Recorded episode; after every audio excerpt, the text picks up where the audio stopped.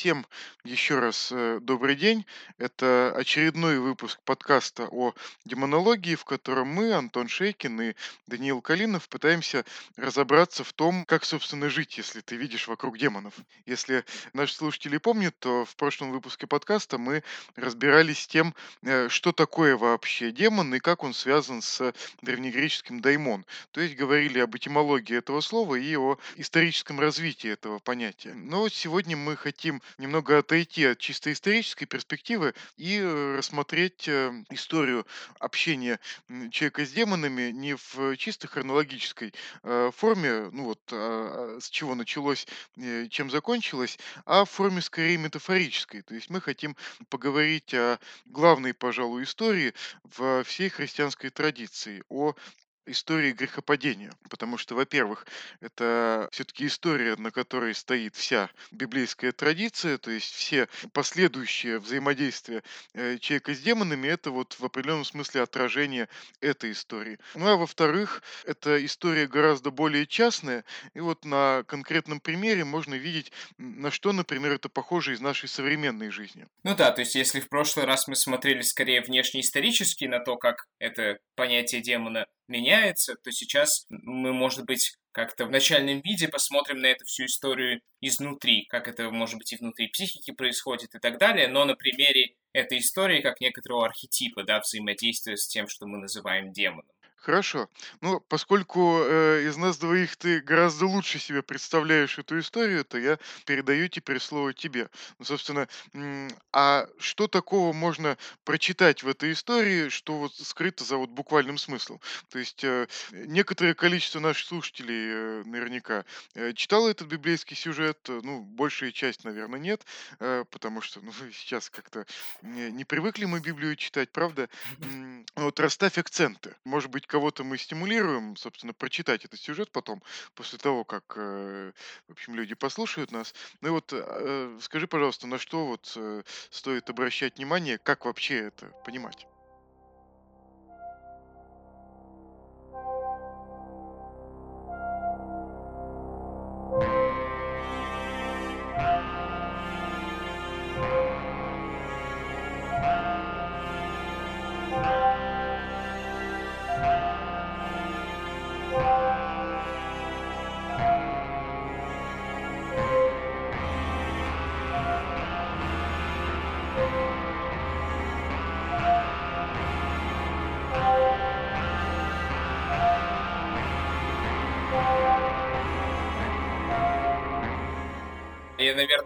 Просто с того, чтобы хотя бы немного эту историю рассказать, да, ну и я моим рассказом и расставлю некоторые акценты, потому что я какие-то, возможно, вещи упущу, а какие-то нет. Но это все описано во второй и третьей главы книги Бытия, то есть это прям практически ее начало. И скорее в третьей, но какие-то этапы тоже во второй главе уже появляются. И как бы сначала место действия. Место действия — это то, что называется садом, который Бог посадил в Эдеме, то есть то, что обычно называют райским садом или эдемским садом. И там у нас есть главный действующий персонаж Адам, и уже во второй главе там происходили разные вещи, но две важные вещи, которые там произошли. Ну, сначала, конечно, Адам был сотворен Богом там в этом саду, Потом он дал ему одну очень важную, так сказать, приказ или задание или предостережение, но он сказал ему, что вот там в этом саду есть много разных деревьев, там есть еще и дерево жизни, есть дерево познания добра и зла,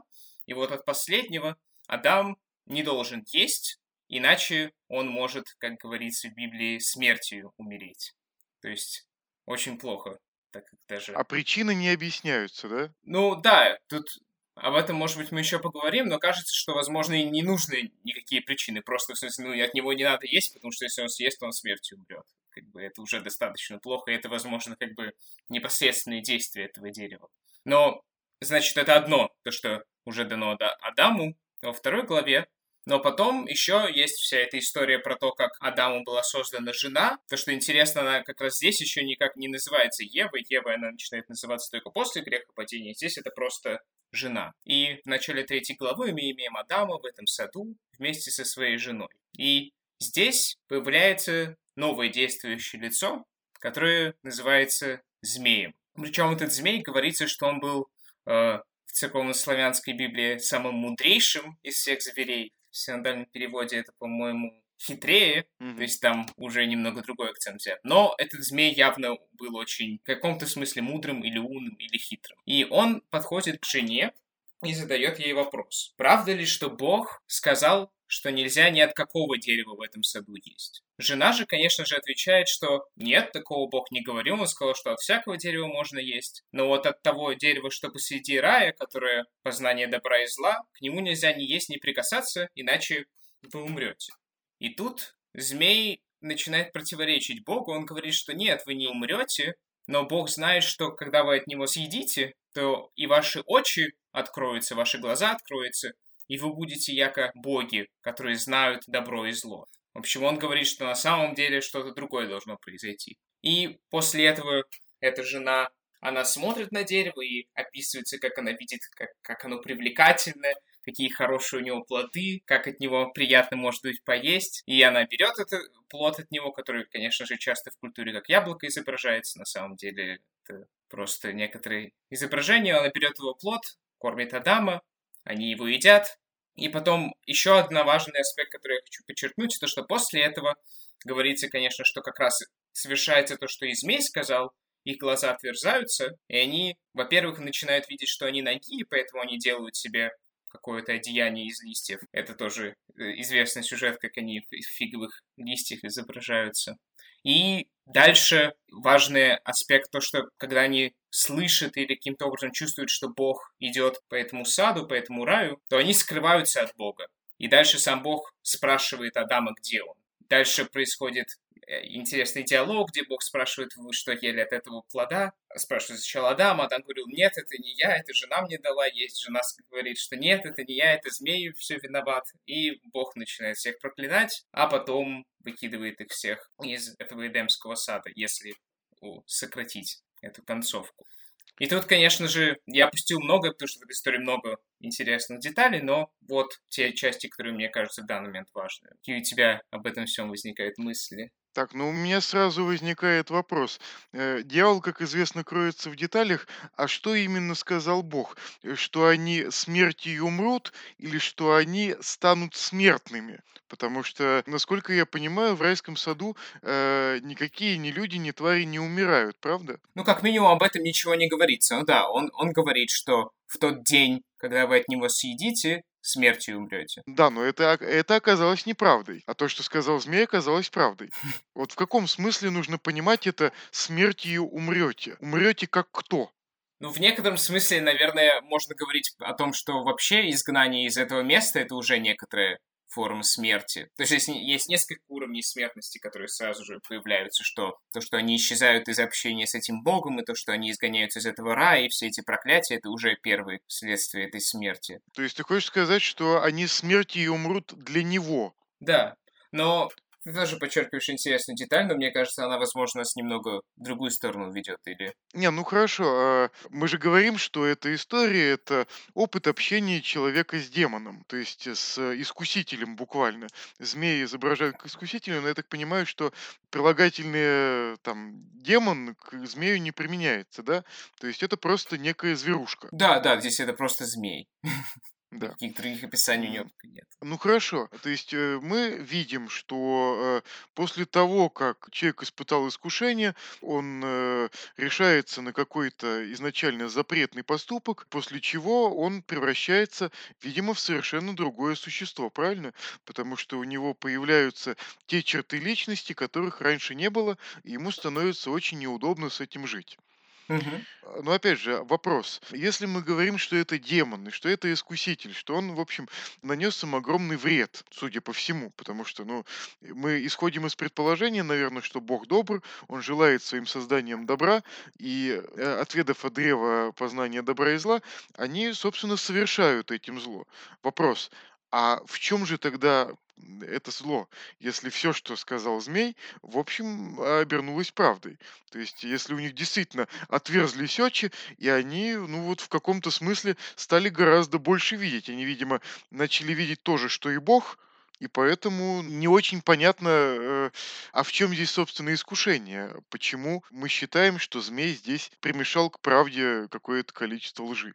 Здесь две вещи я могу ответить. Первое, что в некотором смысле эта история, как бы ее, конечно, можно э, рассматривать чисто психологически или пытаться как-то исторически, но это очень архетипическая история, и она сама показывает, собственно, начало бытия добра и зла как таковых. То есть, на самом деле, можно сказать, что до того, как Адам съел от, от дерева добра и зла, добра и зла вообще не было как категории, в смысле. Ну, как минимум для него.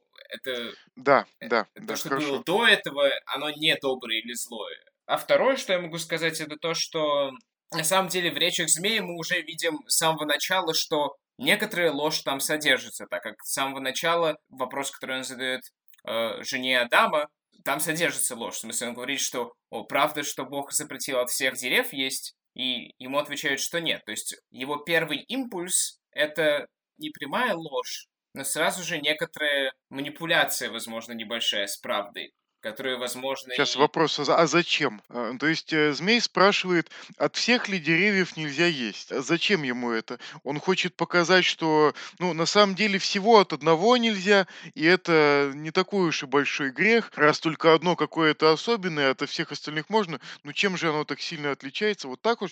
То есть вот какой механизм? Зачем Ну, эта ложь нужна ему? ну, не знаю, в образе змея сразу же читателю представляется такое змеистое, пос- постепенное, такое какое-то попытка медленно куда-то за- заползти и пролезть. И то есть кажется, что у него заранее есть цель, в смысле он хочет, чтобы эта жена съела дерево. Но он начинает с того, чтобы очень непрямо дойти до этого. То есть он начинает просто с того, чтобы сказать какую-то совсем невинную, казалось бы, ложь, да? Уточнить якобы, Да, да? уточнить. Но этим он уже начинает взаимодействие с Евой, с этой женой Адама, потому что она сразу же хочет сказать, что нет, ну я знаю правду.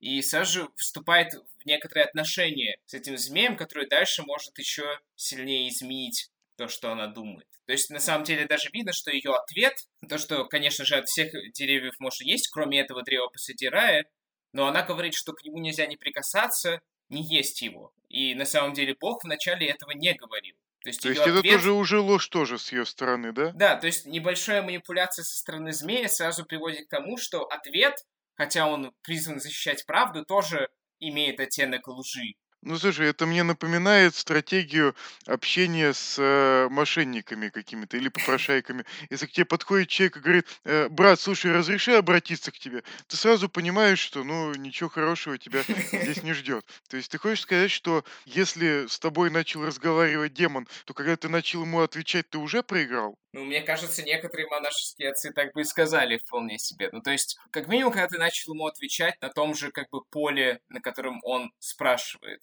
Когда ты вступаешь с ним в равную игру, это уже становится... Ну, в смысле, здесь уже сложно возможно, одержать победу. Ну, то есть это как, если взять какого-нибудь очень депрессивного человека и попытаться ему доказать, что на самом деле мир хороший.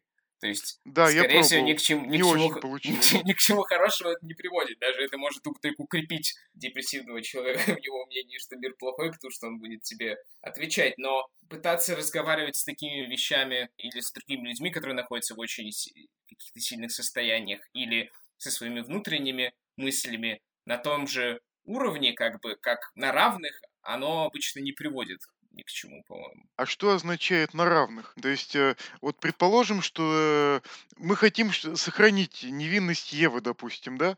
Вот э, если ты говоришь, что она уже проиграла, когда начала отвечать, потому что она уже поддалась вот этой лжи и начала ее воспроизводить как-то и видоизменять. То есть, вот как нужно было бы ответить Еве, чтобы не поддаться вот на эту уловку? Ей вообще не надо было ему отвечать. Мне кажется, в этой истории это сложно представить, потому что, как бы, Ева находится в том состоянии, в котором она не может и по-другому ответить, и именно Ну, это поэтому правда, это да. искушение удается, как бы. Это как пилотная серия сериала. Если э, Да. конфликта не возникнет, то, в общем, не о чем говорить. Да. Ну хорошо. То есть, действительно, э, люди тогда еще совершенно не умели ну, вот, общаться с демонами, да, или каким-то образом ограждать себя от их влияния. Э, таким образом, они подвергаются все-таки вот этому тлетворному влиянию созиданию, которое, как я понял, заключается в смешении правды и лжи с целью трансформации, а вот чего конкретно? Что именно в Еве изменилось? Изменилось ее э, мировосприятие, изменилась э, этика вот после того, как она вкусила от древа. То есть вот что происходит с человеком, когда демон э, достигает своей цели? Ты как-нибудь можешь описать это изменение? Потому что главный результат, э, насколько я понял, это какое-то фундаментальное изменение природы, собственно, Адама и Евы. То есть, э, вкусив от древа, они не столько этим самым фактом а, себя как-то изменили, сколько тем, что они нарушили данный запрет.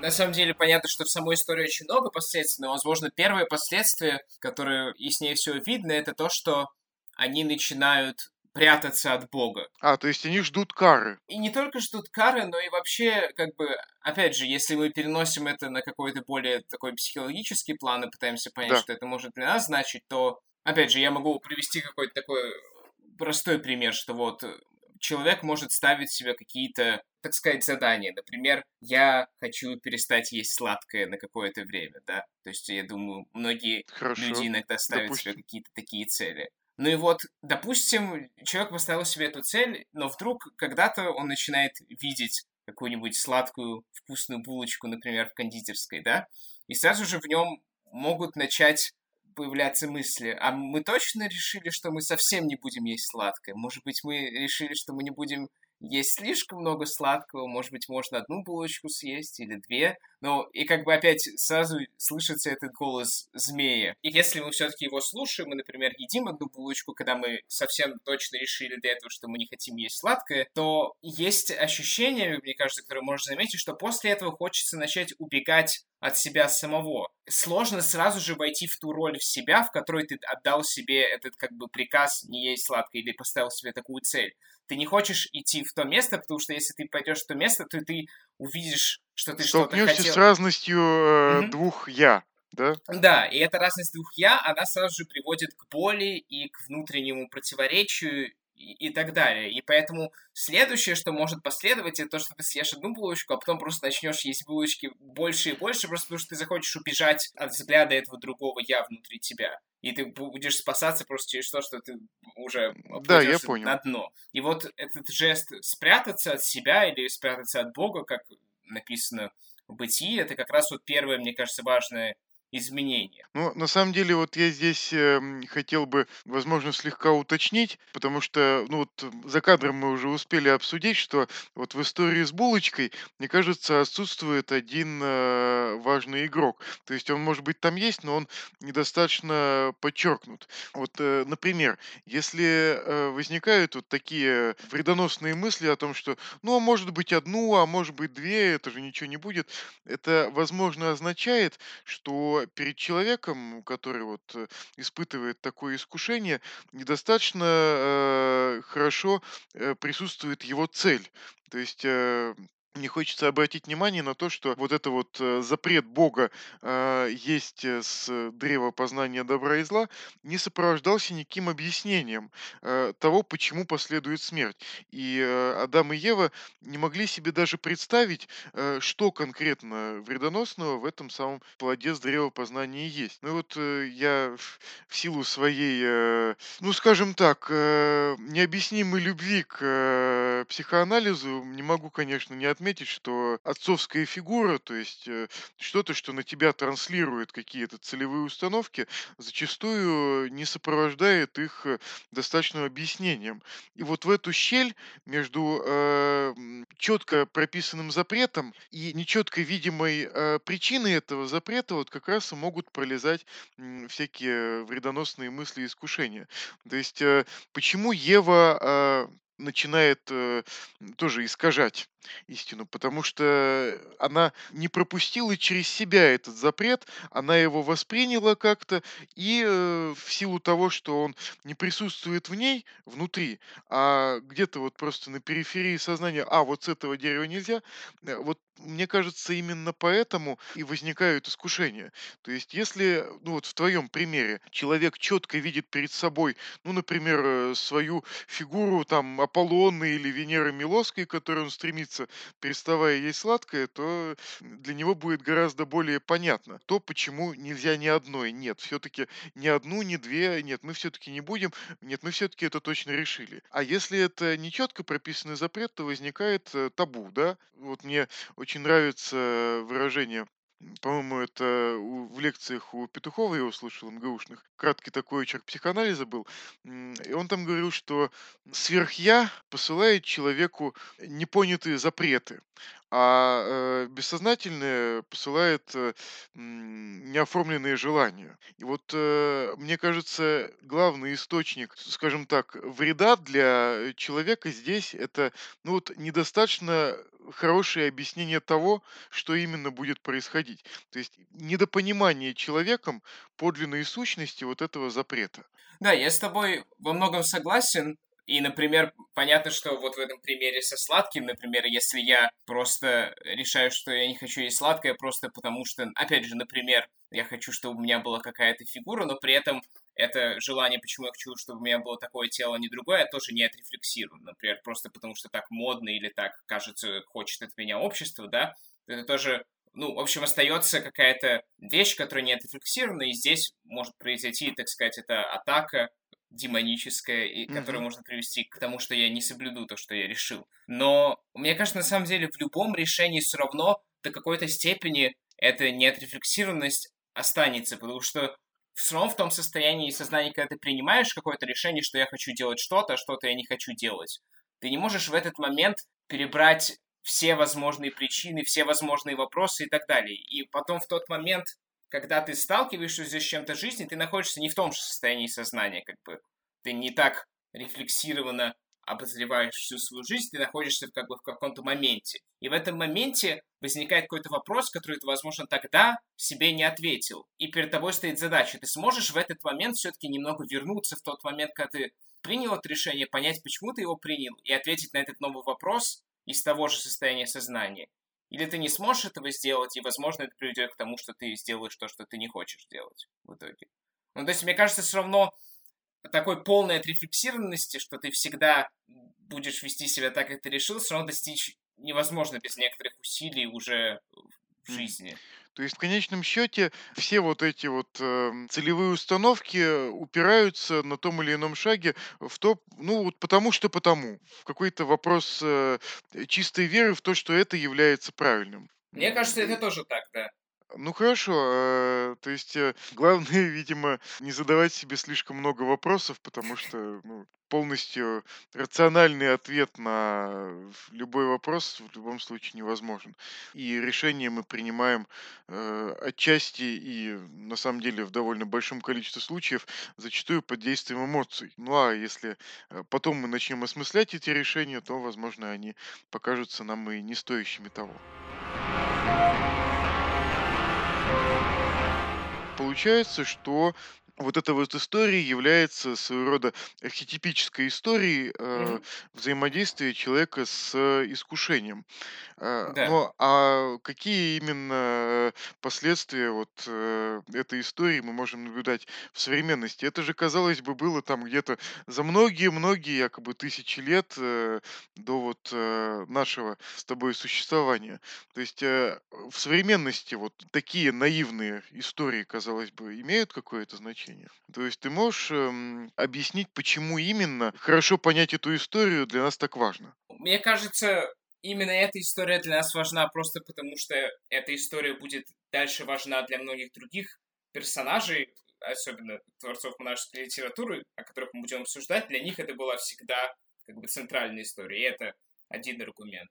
Но с другой стороны, мне просто кажется, что действительно здесь очень так как она очень короткая, и здесь не очень много деталей, здесь явно видны некоторые моменты, которые есть, вот как мы видели уже на этом примере со сладким, возможно, в любых таких историях искушения. И как бы возможно, два самых важных момента — это то, что как бы каждому этому искушению предшествует некоторая раздвоенность. Одновременно вот раздвоенность между Адамом и Богом, но еще и раздвоенность внутри Адама между как бы мужем и женой. И это раздвоенность, которую можем и внутри себя наблюдать между разными слоями нашей личности и нашего «я», она как бы является уже некоторым необходимым фактором перед тем, как такое искушение может наступить.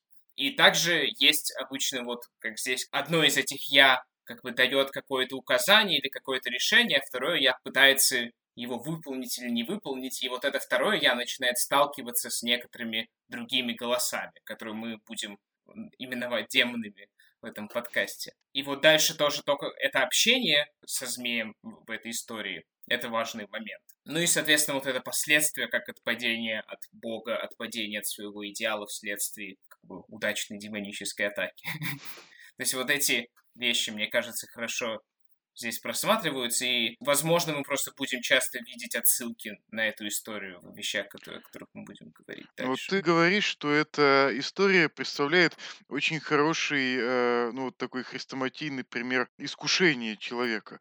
А насколько часто вообще современный человек испытывает вот такие искушения? Насколько, как тебе кажется, это вообще сейчас для современного человека актуально? Ну вот, да, на самом деле, мне кажется, что для современного человека это, возможно, в некотором смысле даже более актуально, чем для человека, условно, 2000 лет назад. Почему? Ну, по двум причинам. С одной стороны, раньше у людей все-таки не было такой большой необходимости принимать решения за самих себя, как в нашей современности, потому что все-таки раньше намного больше решений за людей принималось какими-то внешними вещами, традицией, их общественным положением и так далее. Там, если ты родился как крестьянин в каком-нибудь там 16 веке даже в России, то, скорее всего, ты, ты будешь там крестьянином, у тебя не очень большие возможности по жизни, что-то. И вообще количество вещей, которые ты тоже встречаешь, не очень большое количество вариантов, что ты можешь делать, тоже не очень большое. Ты будешь работать там на поле или какие-то варианты другие, очень радикальные, например. Ты можешь там пойти на войну или стать бандитом, но это достаточно радикальное решение по сравнению с другими. Ну и в наше время, понятно, у людей, с одной стороны, намного больше вещей, которые они должны решать сами, как они хотят, чтобы их жизнь устроила. Даже какой-то быт, который раньше, может быть, был устроен традициями, когда там нужно принимать пищу, там, когда нужно спать. Сейчас это абсолютно каждый человек решает для себя, когда он ест, когда он спит, когда он что-то еще делает. А с другой стороны, сейчас у человека намного больше вещей, которые он, собственно, может делать и которые его отвлекают. Например, мы все можем просто сидеть на Ютубе безвылазно целыми днями, и никто нам не мешает этого делать извне. И мне кажется... Ты хочешь сказать, что у нас э, не слишком много э, тех вещей, которые мы должны делать просто из жизненной необходимости, и поэтому остается больше простор для ну, произвола, да? То есть э, для того, чтобы продолжать существовать, э, человеку в более э, древние времена необходимо было ну, работать не покладая рук, э, Мгм. и у него оставалось гораздо меньше времени для, грубо говоря, самоопределения. Если ну вот Да, дальше да. благосостояние человечества будет только улучшаться, то мы будем большую часть времени просто предоставлены сами себе. Ну вот, и поэтому, с одной стороны, мы должны чаще отдавать себе некоторые, так сказать, эти приказы, некоторые указания, как здесь Бог отдает Адаму в этой истории, а с другой стороны, мы чаще сталкиваемся с ситуациями, где мы должны понимать, будем ли мы следовать тому, что мы решили или нет, просто потому что внешних стимулов намного больше, вариантов того, что мы можем делать, тоже намного больше. И поэтому, мне кажется, мы намного чаще и намного интенсивнее переживаем подобные истории. И мне кажется интересным то, что и это, и то, что ты сказал про то, что мы не должны так много работать, и поэтому у нас больше как бы времени на самоопределение и так далее, это как раз то, что роднит нас с монахами. Потому что тем, чем отличались монахи в прошлом, это как раз тем, что это были люди, которые могли себе позволить не так много работать и больше времени тратить на некоторую внутреннюю жизнь, на некоторое самоопределение и так далее. И именно из-за этого они тоже больше испытывали то, что они называли демоническими атаками. Им приходилось больше сталкиваются с тем, что им сложно делать то, что они решили делать. Например, так как они взваливали на себя больше вещей, за которыми только они могут следить, там какие-нибудь молитвы, посты и так далее, то есть что-то, что происходит скорее во внутренней жизни, из-за которой никто так сильно не следит. А во-вторых, у них, с одной стороны, была свобода делать что угодно, но с другой стороны, они знали, что они решили делать, и это уже Ну, это приводило, некий да. внутренний конфликт, Да. да. То есть ты хочешь сказать, что из всех, э, ну, скажем так, сословий в поздней там античности, в раннем средневековье, к современному человеку ближе почему-то именно монах. Ну, в каком-то смысле. В смысле Да. внутренней жизни вполне себе возможно. И, возможно, мы увидим некоторые описания из Евагрия, которые прямо будут очень симфоничны некоторому нашему современному. Не, ну получается, нам тогда действительно надо разбираться с тем, а какие способы они придумали для отражения этих самых демонических атак. Потому что если мы к ним ближе всего, то, ну, стоит перенимать опыт. Да. Да, ну, видимо, мы об этом поговорим уже в следующем выпуске.